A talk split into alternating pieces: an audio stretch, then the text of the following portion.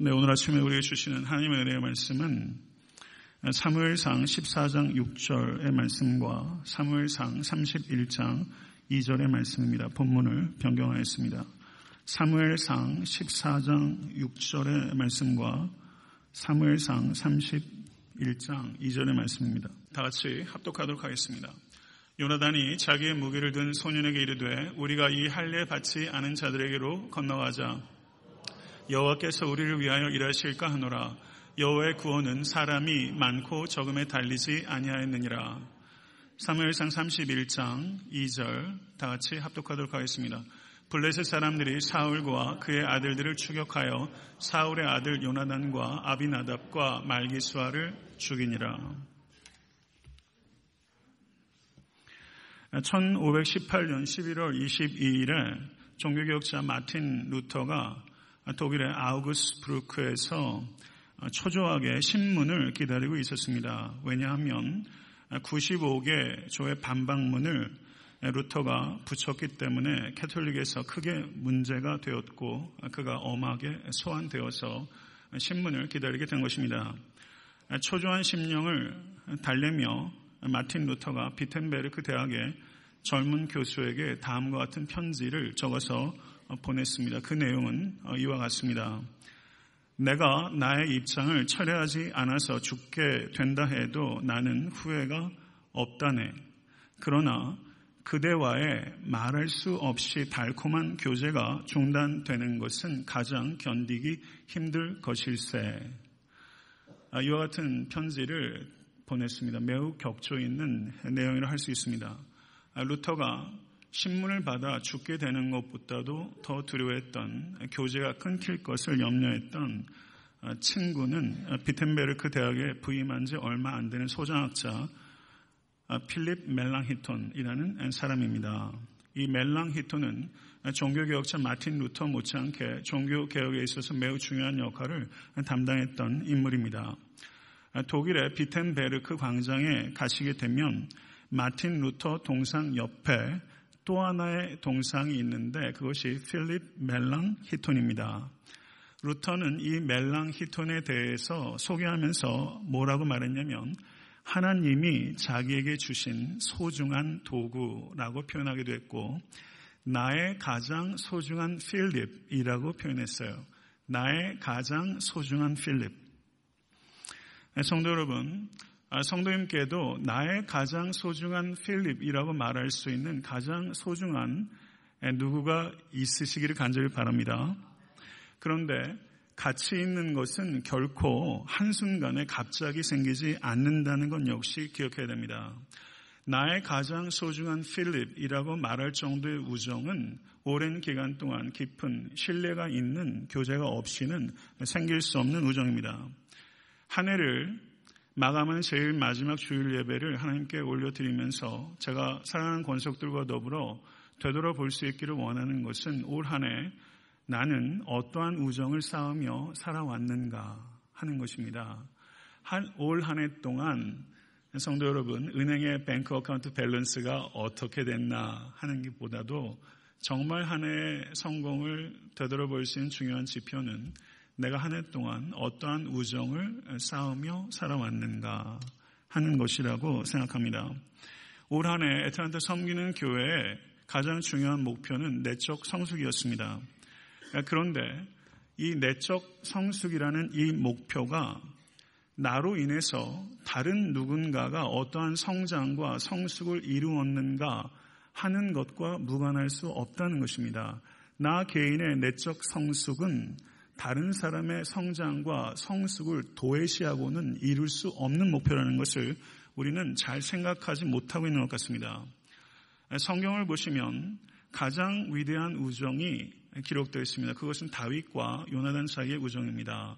이거는 믿는 사람들만 알고 있는 우정이 아니라 믿지 않는 교회 밖에 있는 사람들도 흠모할 만한 우정이라고 할 수 있습니다. 오늘 본문 말씀 사무엘상 14장은 이 요나단이 등장해서 말한 가장 의미 있는 첫 번째 목소리가 기록되어 있는 것이고 사무엘상 31장 2절을 보시면 요나단이 블레셋과의 전쟁에서 전장터에서 전사하였다는 내용을 기록하면서 한 사람의 최초의 시작과 한 사람의 최후의 마지막을 기록하고 있는 두 본문을 택해서 요나단의 인생 전체를 간략하게 개관함으로 인해서 우리가 그를 깊이 만나고 또 우리를 되돌아볼 수 있는 기회를 얻고자 하는 것입니다. 아, 사무엘상 13장과 14장을 보시게 되면 블레셋과의 전쟁에서 요나단이 이스라엘에게 승리를 가져다 주는 하나님의 통로로 쓰임 받았다는 것을 알 수 있습니다. 블레셋 군의 병거가 3만이었고 마병이 6천이었고 그리고 병력은 해변의 모래처럼 셀 수 없었다고 기록하고 있습니다. 그런데 그를 맞서는 이스라엘 정규군의 숫자는 불과 3천 명에 불과했고 그야말로 파죽지세로 닥쳐오는 블레셋의 위세에 겁이 난 이스라엘 군대들은 다 도망가고 3천 명 중에서 불과 600명밖에 남지 않게 된 것입니다. 사울은 불안함을 견디지 못했고 사무엘을 기다리지 못했고 스스로 하나님께 번제를 드리게 되는 망령한 행위를 한 것을 여러분들께서 잘 아실 것입니다. 그런데 사울과는 정반대로 요나단은 자기의 병기든 소년 부관 한 명을 데리고 블레셋 적친 깊숙이 침투에 들어가는 믿음의 용맹을 보이게 됩니다. 그때 요나단이 자기의 무기를 들고 있었던 소년 부관에게 한 말이 오늘 본문 말씀 사무엘상 14장 6절의 말씀입니다. 사무엘상 14장 6절의 말씀 우리 다 같이 한번 봉독하도록 하겠습니다. 우리가 이 할례 받지 않은 자들에게로 건너가자 여호와께서 우리를 위하여 일하실까 하노라. 여호와의 구원은 사람이 많고 적음에 달리지 아니하였느니라. 아멘. 여호와의 구원은 사람이 많고 적음에 달리지 아니하였느니라. 요나단은 하나님께서 도우시면 아무리 막강한 병기로 무장한 군대라 할지라도 아무리 허다한 군, 군사로 무장된 군대라 할지라도 반드시 이길 수 있다. 이것이 요나단이 가졌던 믿음이었고 그 그리고 그 믿음대로 실천했던 것입니다. 그리고 하나님께서는 그를 통해서 이스라엘 백성을 블레셋으로부터 구원하셨습니다. 요나단은 하나님을 확고부동하게 믿었던 사람이고 나라를 누구보다도 뜨겁게 사랑했던 용맹한 왕자였습니다. 성도 여러분, 이 정도 되면 왕의 제목입니다. 이 정도 되면 요나단은 누구보다도 훌륭한 왕이 될 수 있는 사람이라는 것을 우리는 알 수 있습니다. 그리고 다윗과 요나단의 운명적인 만남이 기록되어 있는 것이 사무엘상 18장입니다. 사무엘상 17장은 성도님들께 잘 아시는 대로 다윗이 골리앗을 물리친 내용이 기록되어 있습니다. 17장 제일 마지막 절이 58절인데 거기는 이렇게 말씀합니다. 사울이 그에게 묻되 소년이여 누구의 아들이냐 하니 다윗이 대답하되 나는 주의 종 베들레헴 사람 이세의 아들이니이다. 그리고 이 58절 바로 뒤에 이어지는 18장 1절의 내용을 보시면 거기에 이렇게 말합니다. 다윗이 사울에게 말하기를 마침에 요나단의 마음이 다윗의 마음과 하나가 되어 요나단이 그를 자기 생명같이 사랑하니라. 요나단이 다윗을 보고 완전히 빠져버린 거예요. 요나단의 마음과 다윗의 마음이 완전히 하나가 된 거예요. 그 계기가 무엇이었냐면요.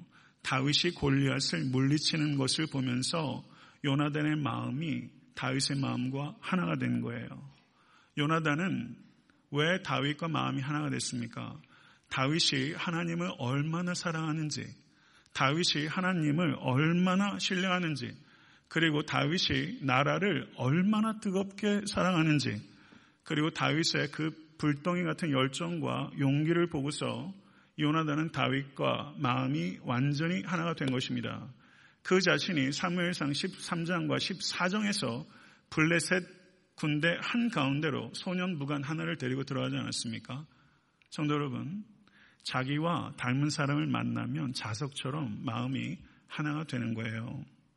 그런데 사무엘상 18장 11절을 보시게 되면 사울은 다윗이 블레셋 군대를 물리치고 승전가를 부리며 개선할 때 여인들이 사울이 죽인 자는 천천히요 다윗이 죽인 자는 만만이로다 라고 했을 때 사울이 그 이야기를 듣고 불쾌하고 심히 노해서 다윗을 죽으려고 창을 던졌다라는 내용이 기록되어 있습니다.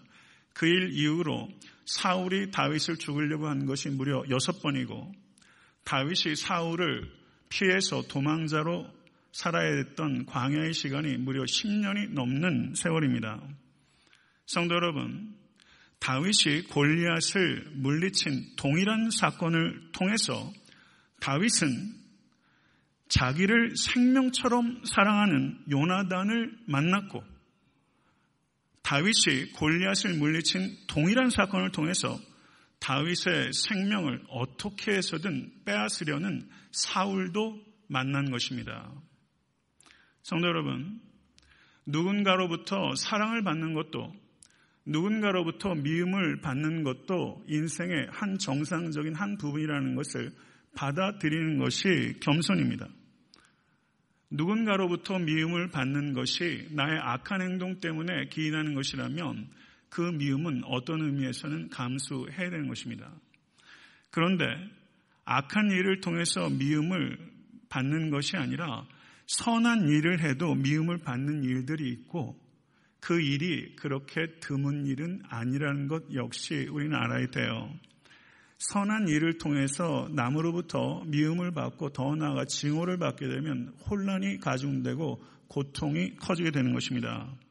성도 여러분, 오로한 한 해를 살아오시면서 성도님들께서 선하게 하셨던 일들이 꼭 선하게 평가되지는 않았을 수 있다는 것을 받아들이십시오. 그것을 생각할 수 있어야 되는 것입니다. 다윗은 우리에게 그것을 가르치고 있는 거예요. 여기서 여러분과 제가 던져야 되는 중요한 질문이 두 가지가 있습니다. 만약에 다윗에게 요나단이 없었다면 다윗이 다윗이 될 수 있었을까 하는 질문이 첫 번째 질문입니다. 두 번째 질문은 다윗에게 사울이 없었다면 다윗이 다윗이 될 수 있었을까 하는 것이 두 번째 질문이에요. 용이한 질문이 아닙니다. 매우 중요한 질문입니다. 성도 여러분, 삶은 사랑의 고통도 있고 미움의 고통도 있어요. 사랑은 고통을 수반해요. 요나단과의 관계를 통해서 다윗은 사랑이 고통이 있다는 것을 배운 사람이고 다윗은 사울과의 관계를 통해서 미움의 고통이 얼마나 격심한가 하는 것을 다윗은 배운 사람이에요. 그런데 인생은 사랑의 고통과 미움의 고통을 통해서 만들어지는 변주곡과 같은 거예요. 어느 한 가지가 결여가 돼서는 온전한 사람이 되기가 사실상은 어렵습니다. 그건 삶의 리얼리티와 달라요. 사랑의 고통도 겪고 미움의 고통도 겪어요. 그러면서 인간다운 인간이 되어가는 것이고 성도다운 성도가 되어가는 것입니다. 성도 여러분, 다윗은 요나단의 사랑도 먹었고 다윗의 사울의 미움도 먹었어요.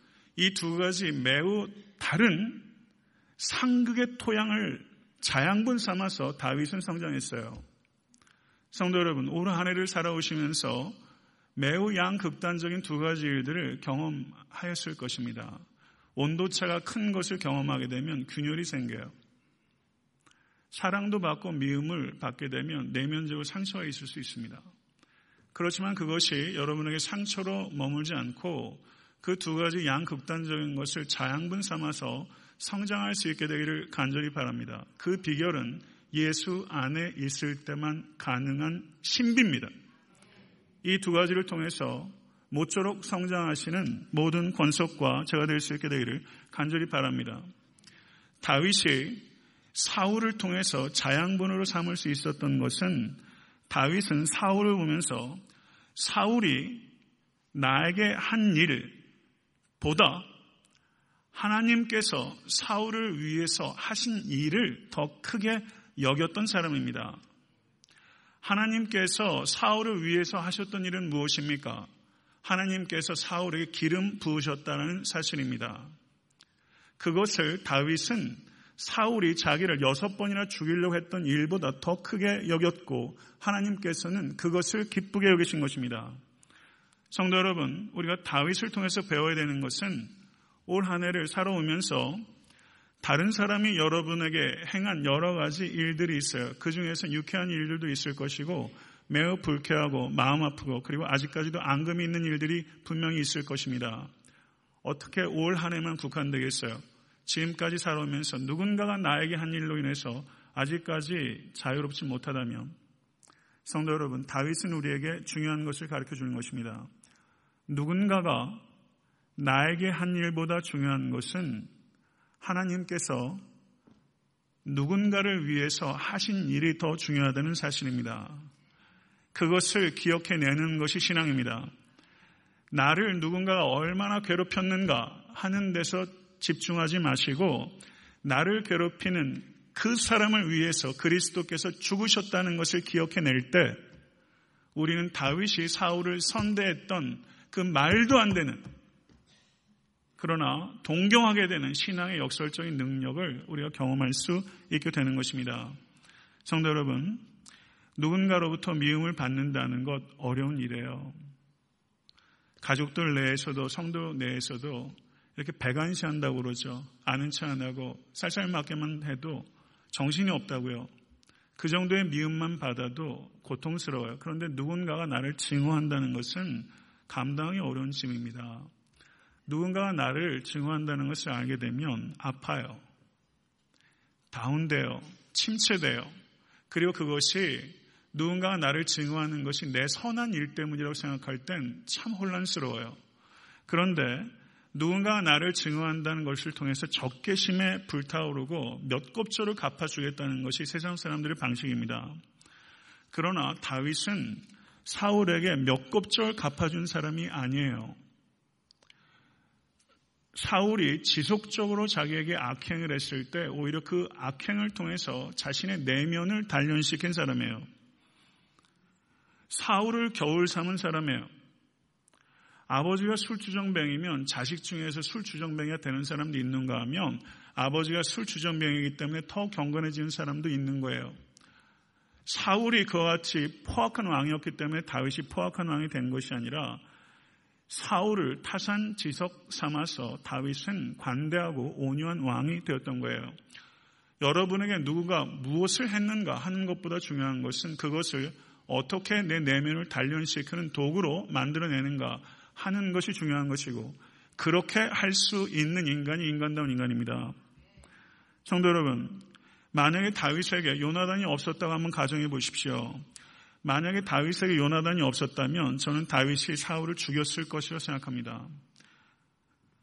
요나단이 있었기 때문에 다윗이 사울을 살려줄 수 있었어요.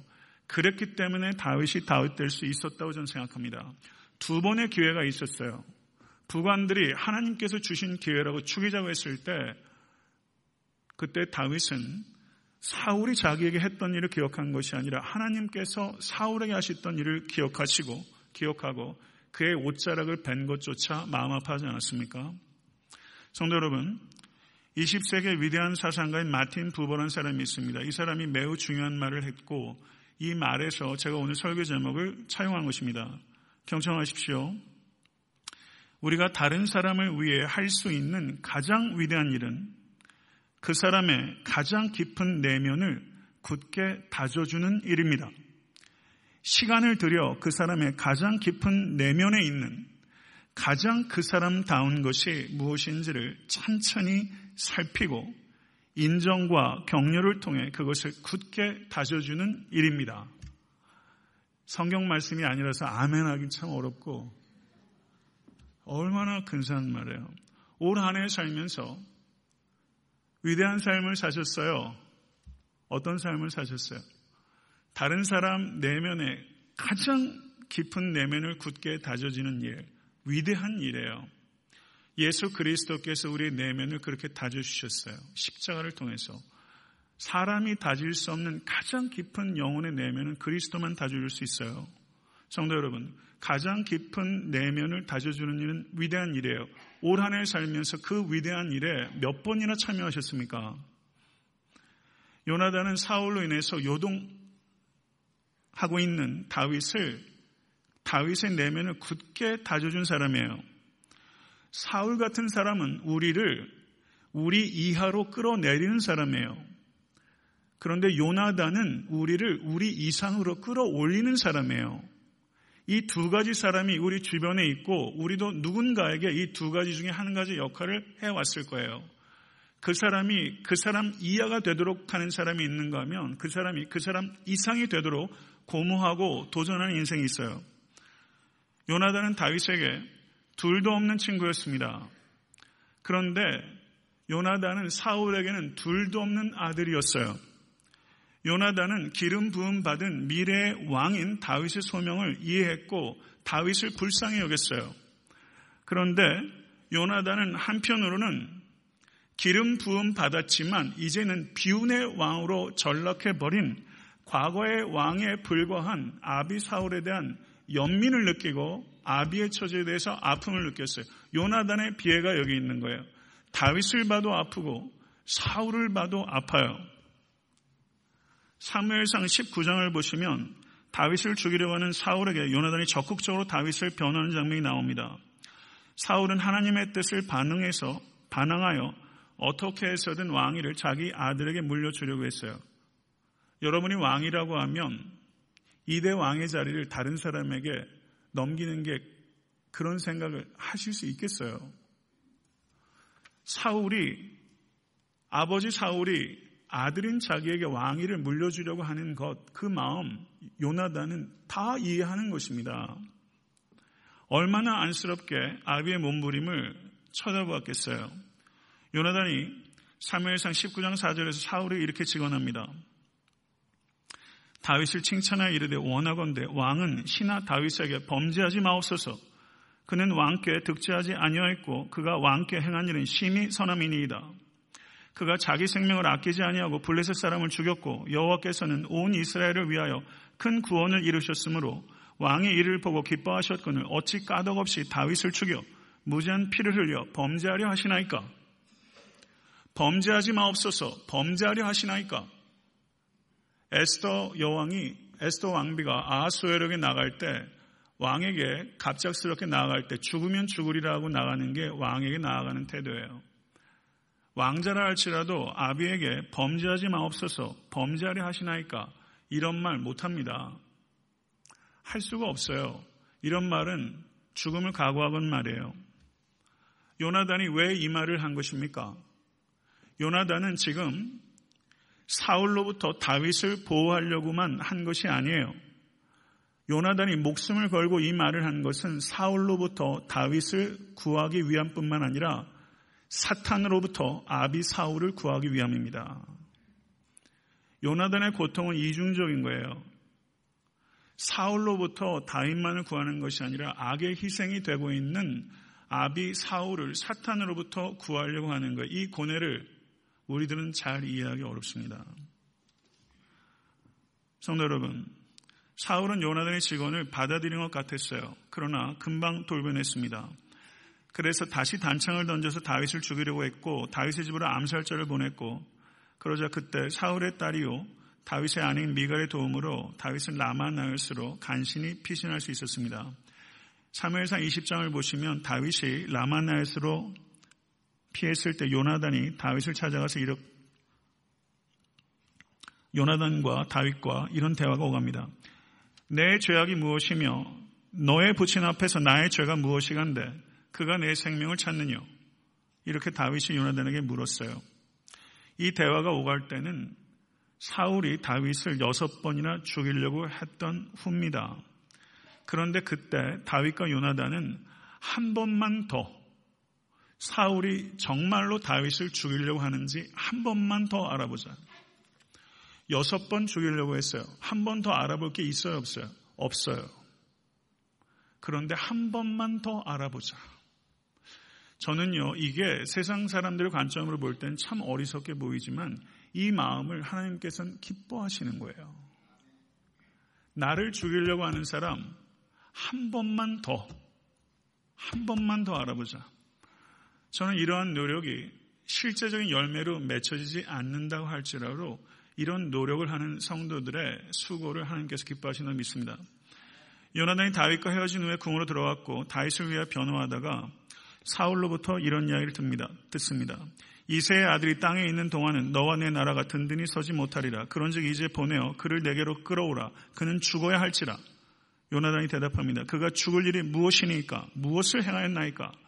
그러자 다윗이 다윗의 무고함을 요나단이 이야기하다가 사울이 급기야는 자기 아들에게 단창을 집어 던져서 죽이려고 하는 상황 가운데 갑니다. 그제서야 비로소 요나단은 아비 사울이 확고하게 다윗을 죽이려고 한다는 것을 이제는 받아들였고 다윗에게 그 사실을 알리고 서로 입맞추고 부둥켜 안고 헤어지게 됐습니다. 그리고 그때 이후로 다윗의 도망자 세월이 시작된 것이죠.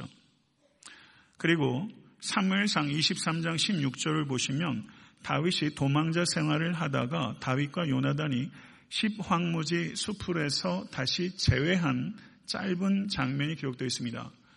다 같이 한번 읽어보겠습니다. 사울의 아들 요나단이 일어나 수풀에 들어가서 다윗에게 이르러 그에게 하나님을 힘입게 의지하게 하였는데 아멘. 성도 여러분, 그 뒤에 이어지는 이 말씀 뒤에 이어지는 말씀이 이것입니다. 곧 요나단이 그에게 이르기를 두려워하지 말라. 내 아버지 사울의 손이 내게 미치지 못할 것이요 너는 이스라엘 왕이 되고 나는 내 다음이 될 것을 내 아버지 사울이 안다 하니라. 다윗을 붙잡으려고 하는 군대를 지금 누가 이끌고 있어요? 요나단. 이 얼마나 지금 운명 같은 장난이에요. 둘도 없는 친구를 붙잡는 군대를 지금 요나단이 이끌고 있어요. 자신에게 육신의 생명을 준 아비 사울에 대한 효성과 자신의 영혼의 생명처럼 귀히 여기는 다윗과의 우정 사이에서 효성과 우정 사이에서 옛날에 피노키오라는 그룹의 노래가 사랑과 우정 사이라는 노래 있어요. 근데 지금 여기서 효성과 우정 사이에서 다윗이 위태롭게 줄타기를 하고 있어요. 요나단은 사울에 대한 효성도 포기하지 않고 다윗에 대한 우정도 지켜내려고 고군분투하고 있는 것입니다. 요나단의 삶은 애초로워요. 그러나 아름다운 것입니다. 요나단의 삶을 묵상하면 아픔이 전해져요. 성도 여러분, 만약 여러분께서 요나단의 입장이었다면 어떠한 길을 선택하셨을 거라고 생각해 보시지 않으시겠습니까? 요나단보다 더 좋은 선택을 하실 수 있으시겠어요? 성도 여러분, 그의 고뇌와 그리고 끝까지 붙잡았던 그 소망을 한번 깊이 묵상해 보십시오. 요나단이 다윗에게 하나님을 힘있게 의지하라 라고 권면했던 것은 스스로에게 하는 말일 수 있다고 생각합니다. 스스로를 얼마나 고마우면서 스스로에게 하나님을 힘있게 의지하라고 했겠어요. 그의 소원은 한 가지였습니다. 둘도 없는 친구 다윗의 신하가 되는 것이었어요. 성도 여러분, 절대 권력을 여러분과 저는 몰라요. 절대 권력이 얼마나 매혹적인지 이 자리에 그것 아는 사람 한 사람도 없어요. 절대 권력은 자식과도 나누지 않는 것입니다. 그런데 절대 권력을 붙잡을 수 있는 당연한 권리와 그만한 제목이었던 요나단은 절대 권력을 아낌없이 내어놓은 사람이에요. 절대 권력이 중요한 것이 아니라 하나님의 뜻이 중요하기 때문입니다. 이 요나단의 간절한 꿈은 다윗의 신하가 되는 것이었어요. 그러나 성도 여러분, 간절한 꿈도 이 땅에서 다 이루어지는 것은 아니에요. 이 꿈 하나님께서 받아주지 않으셨어요. 사무엘상 31장을 보시면 블레셋과의 전투에서 요나단이 마지막까지 사울의 곁을 지키다가 전사하는 내용이 기록되어 있습니다. 요나단은 아비 곁도 지켰고 그리고 다윗 곁도 지켰어요. 그는 효성도 지켰고 우정도 지켰어요. 만약에 다윗에게 이러한 요나단이 없었다면 다윗이 그렇게 사울에게 선대할 수 없었습니다. 요나단이 없었다면 다윗이 두 가지 길 중에 한 가지를 택했을 거라고 생각합니다. 저가 기름 부은 받은 왕이라는 소명을 던져버리고 어느 산간 벽골, 벽지 깊숙한 곳에 들어가서 다시 목동의 길을 가거나 아니면 분노의 칼을 빼어들고 사울을 죽였거나 둘 중에 하나의 길을 갈 수밖에 없었을 거예요. 그러나 요나단이 있었기 때문에 이 극단적인 두 가지 길로 가지 않고 다윗이 다윗이 될 수 있도록 요나단은 다윗의 가장 깊은 내면을 다져준 것입니다. 이스라엘에게 다윗이라는 위대한 왕이 주어질 수 있게 된 배경에는 요나단이라는 위대한 인물이 있었고 위대한 우정이 있었기 때문에 가능한 것이라는 것을 우리는 생각할 수 있어야만 되는 것입니다. 저는 이 말씀을 묵상하면서 요나단이 효성과 우정이라는 이 두 가지 사이를 위태롭게 걸어왔던 것처럼 예수 그리스도께서 십자가 위에서 도저히 결합시킬 수 없을 것 같은 하나님의 공의와 하나님의 사랑을 결합시키는 이 고뇌, 엘렐리 라마 사막단이 이 고뇌는 요나단의 고뇌를 훨씬 뛰어넘는 고뇌예요. 십자가를 일본의 한 신학자는 하나님의 공의와 하나님의 사랑이 충돌한 자리라고 표현했어요. 성도 여러분, 하나님의 공의와 하나님의 사랑이 결합시키기 위해서 유일한 방법은 하나님께서 그 징벌을 받는 것입니다. 예수 그리스도의 십자가 그 고뇌의 결과예요. 우리가 요나단이 이 효성과 우정을 결합시키기 위해서 저가 좁은 길을 애초롭게 그러나 아름답게 걸어냈던 것을 생각하면서 성도 여러분, 우리 한 사람 한 사람을 구원하기 위해서 예수 그리스도께서 얼마나 좁은 길을 가셨고 그것은 자기 희생과 자기 십자가라는 길이었다는 것을 깊이 생각하시는 여러분과 제가 될 수 있게 간절히 추원합니다. 사무엘하 1장 23절 26절을 보시면 다윗이 사울과 요나단의 죽음을 보고받고 저가 노래한 내용이 기록되어 있어요. 사울과 요나단이 생전에 사랑스럽고 아름다운 자이러니 죽을 때에도 서로 떠나지 아니하였도다. 그들은 독수리보다 빠르고 사자보다 강하였도다. 이스라엘 딸들아 사울을 슬퍼하여 울지어다. 그가 붉은 옷으로 너희에게 화려하게 입혔고 금 노리개를 너희 옷에 채웠도다. 오호라 두 용사가 전쟁 중에 엎드러졌도다. 요나단이 내 산 위에서 죽임을 당하였도다. 내 영 요나단이여 내가 그대를 애통하면 그대는 내게 심히 아름다움이라. 그대가 나를 사랑함이 기이하여 여인의 사랑보다 더했도다. 성도 여러분, 여러분을 여섯 번이나 죽이려고 했고 10년 동안 맹렬하게 추격했던 사람이 죽었다면 7일 동안 잔치를 벌이게 되는 거예요. 그런데 지금 그렇게 자기를 핍박했던 사울이 죽었을 때 지금 다윗은 기쁨의 창가를 부르지 않고 슬픔의 비가를 부르고 있어요. 다윗은 어마어마하게 큰 사람입니다. 이 정도로 어마어마하게 큰 사람을 키운 사람이 누구예요? 요나단이에요.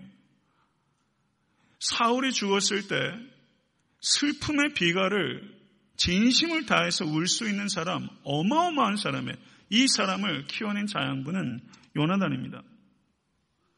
요나단은 다윗이라는 이스라엘 민족과 모든 믿는 자들이 본을 받아야 될 다윗이라는 이 큰 꽃을 피우기 위해서 걸음이 된 사람이에요. 사람들은 다 꽃이 되려고 해요. 걸음이 되고자 하는 사람이 없어요.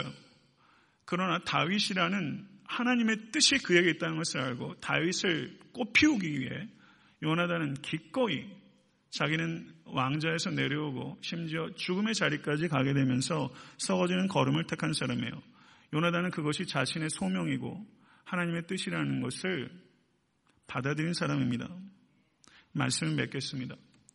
올 한 해를 우리가 되돌아보면서 내 자신이 얼마나 꽃피웠는가 하는 것만 생각하는 것은 그건 굉장히 근시안적이고 협소한 것입니다.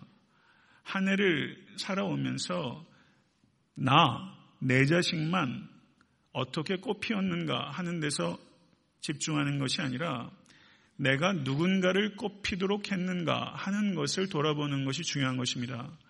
거기에 내적 성숙의 핵심이 거기 있는 거예요. 올 한 해를 살아오면서 누구의 내면을 다져주셨어요? 여러분의 남편의 내면의 가장 깊은 것을 다져주셨어요? 여러분의 아내의 가장 깊은 내면을 다져주셨어요? 여러분의 자녀의 가장 깊은 내면을 의식이라도 해본 적 있으세요? 그 내면 다져주셨어요? 내 모건들의 가장 깊은 내면을 깊이 관찰하고 그것을 인정하고 격려해 주면서 다져주셨습니까? 성도 여러분, 여러분이 누군가의 내면을 다져주면 그 사람이 그 사람 이상이 될 수 있는 거예요. 성경을 보게 되면요. 눈에 쉽게 띄는 보석이 있는가 하며 눈에 잘 띄지 않는 보석, 그러나 빛나는 보석이 있어요. 요나단은 우리가 간과하기 쉬운 숨겨진 보석입니다. 이 자리에 계신 모든 권속들께서 보석이 될수되 간절히 바랍니다. 누군가의 내면을 가장 강하게 다져주는 일은 정말 상급이 있는 일이에요. 이 일을 말씀과 기도로 다져주시고 여러분의 희생적인 섬김을 통해서 한 사람 영혼의 깊은 내면을 다져주십시오. 그 일을 할 수 있기 위해서는 그리스도께서 여러분의 내면을 다져주실 수 있도록 그리스도께 여러분을 내어드리는 것이 선행되어야 됩니다. 성도님은 그렇게 삶을 이끌어 가시겠습니까? 내년엔 더욱더 그 일에 집중하실 수 있는 여러분과 제가 될 수 있게 되기를 우리 주 예수 그리스도 이름으로 간절히 축원합니다. 우리 눈을 감고 기도하셨으면 좋겠습니다. 오늘은 기도하실 때 여러분이 미처 잘 다져주지 못했던 주변 사람들의 내면을 다져주기 위해서 기도했으면 좋겠어요. 너무 나를 위해서 살지 않았습니까? 내 인생 꽃피는 것에 너무 집중하지 않았습니까? 다른 사람의 삶을 꽃피워 주는 일에 마음을 쓰지 못했던 것을 회개하시고 정말 그 일은 아름답고 고귀한 일입니다. 조금만 삶의 관점을 바꾸면 참 가치 있고 의미 있게 살 수 있어요. 걸음이 되겠다고 생각하면 나의 고통과 나의 한계와 나의 연약함과 나의 가난도 나의 질병도 다 걸음이 될 수 있어요. 오히려 더 좋은 걸음이 될 수 있습니다. 다른 사람을 꽃피우겠다고 생각하게 되면 나에게는 걸음이 될 수 있는 일들이 분명히 있어요. 그래야 자유함이 생깁니다. 누구나가 다 꽃피우려고 하기 때문에 항상 경쟁하고 여유가 없어요. 우리 한번 그런 관점으로 자기의 삶을 한번 되돌아보면서 요나단을 묵상하시고 이 자리에 계신 모든 권속들께서 숨겨진 보석 같은 인생 되실 수 있기를 간절히 축원합니다. 기도하겠습니다. 할렐루야 존귀하신 주님 감사합니다. 오늘 말씀을 통해서 성경에 너무나 아름다운 한 인물을 저희들이 만났습니다. 자기를 위해서 살지 아니하고 또 우정과 또 아비를 위해서 살며 하나님의 소명이 무엇인지를 분별하고 아버지 끝까지 하나님께 힘써 의지하라고 권면하며 부단히 삶을 이끌어갔던 진솔하고 아버지 하나님 아름다운 한 사람을 오늘 성경을 통해서 배웠습니다. 올 한해 살면서 각박하고 분주한 세상에서 더 높은 곳에 올려가려고 더 많이 가지려고 더 많이 성취하려고 노력했습니다. 귀한 일입니다. 아버지는 그렇지만 다른 사람을 배려하고 살피고 다른 사람의 내면을 다져주는 일에는 얼마나 우리가 마음을 쏟았는지를 생각할 때 아버지는 우리는 많이 부족한 것을 주님 앞에 고백하지 않을 수 없습니다. 주여 우리의 내면을 다져 주시옵소서. 우리의 가장 깊은 곳을 다져 주시옵소서.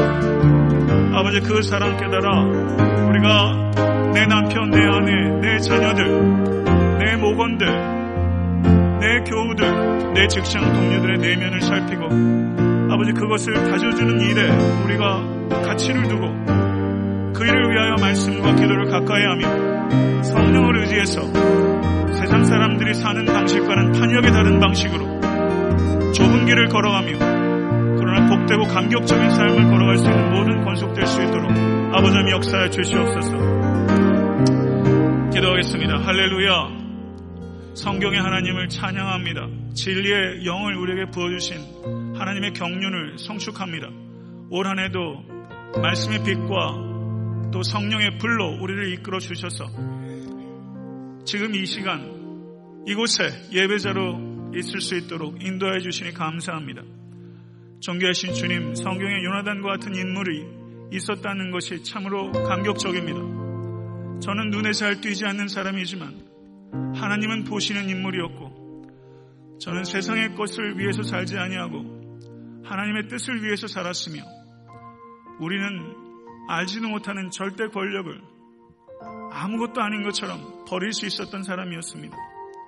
저에게 가장 중요한 것은 하나님이었기 때문에 아버지에 대한 효성과 친구에 대한 우정 사이에 어떤 것도 쉽게 포기해버리지 않고 저는 신중했고 기도했고 얼마나 많이 울었겠으며 마지막까지 아비의 곁을 지키며 전사할 때까지 주신 소명을 끝까지 감당한 저는 참으로 신실한 성도였습니다. 예수 그리스도께서 나를 위해서 요나단이 다윗을 위해서 하신 것과 비교할 수 없는 큰 일을 바로 나를 위해서 하신 것을 우리가 깨달을 수 있도록 인도하여 주시옵소서. 삶의 복잡 단단한 환경들 속에서 쉽게 예단하지 않게 하시고 요나단처럼 그리스도처럼 신중하고 숙고하여 좁은 길을 걸어가며 생명의 길을 걸어갈 수 있도록 도와주셔서 하나님이 얼마나 의로우신 분이며 하나님이 얼마나 사랑이 풍성하신 분이신지를 우리의 삶이 나타낼 수 있도록 끝까지 이 길 잘 감당할 수 있도록 사랑하는 권속들을 격려해 주시고 위로하여 주시옵소서 올 한해 우리를 다져주신 하나님을 찬양하며 아버지 하나님 오늘 주신 말씀대로 삶을 더욱더 진실하게 이끌어가는 모든 권속될 수 있도록 역사해 주시옵소서 우리 주 예수 그리스도 이름으로 간절히 축복하며 기도드리옵나이다. 아멘.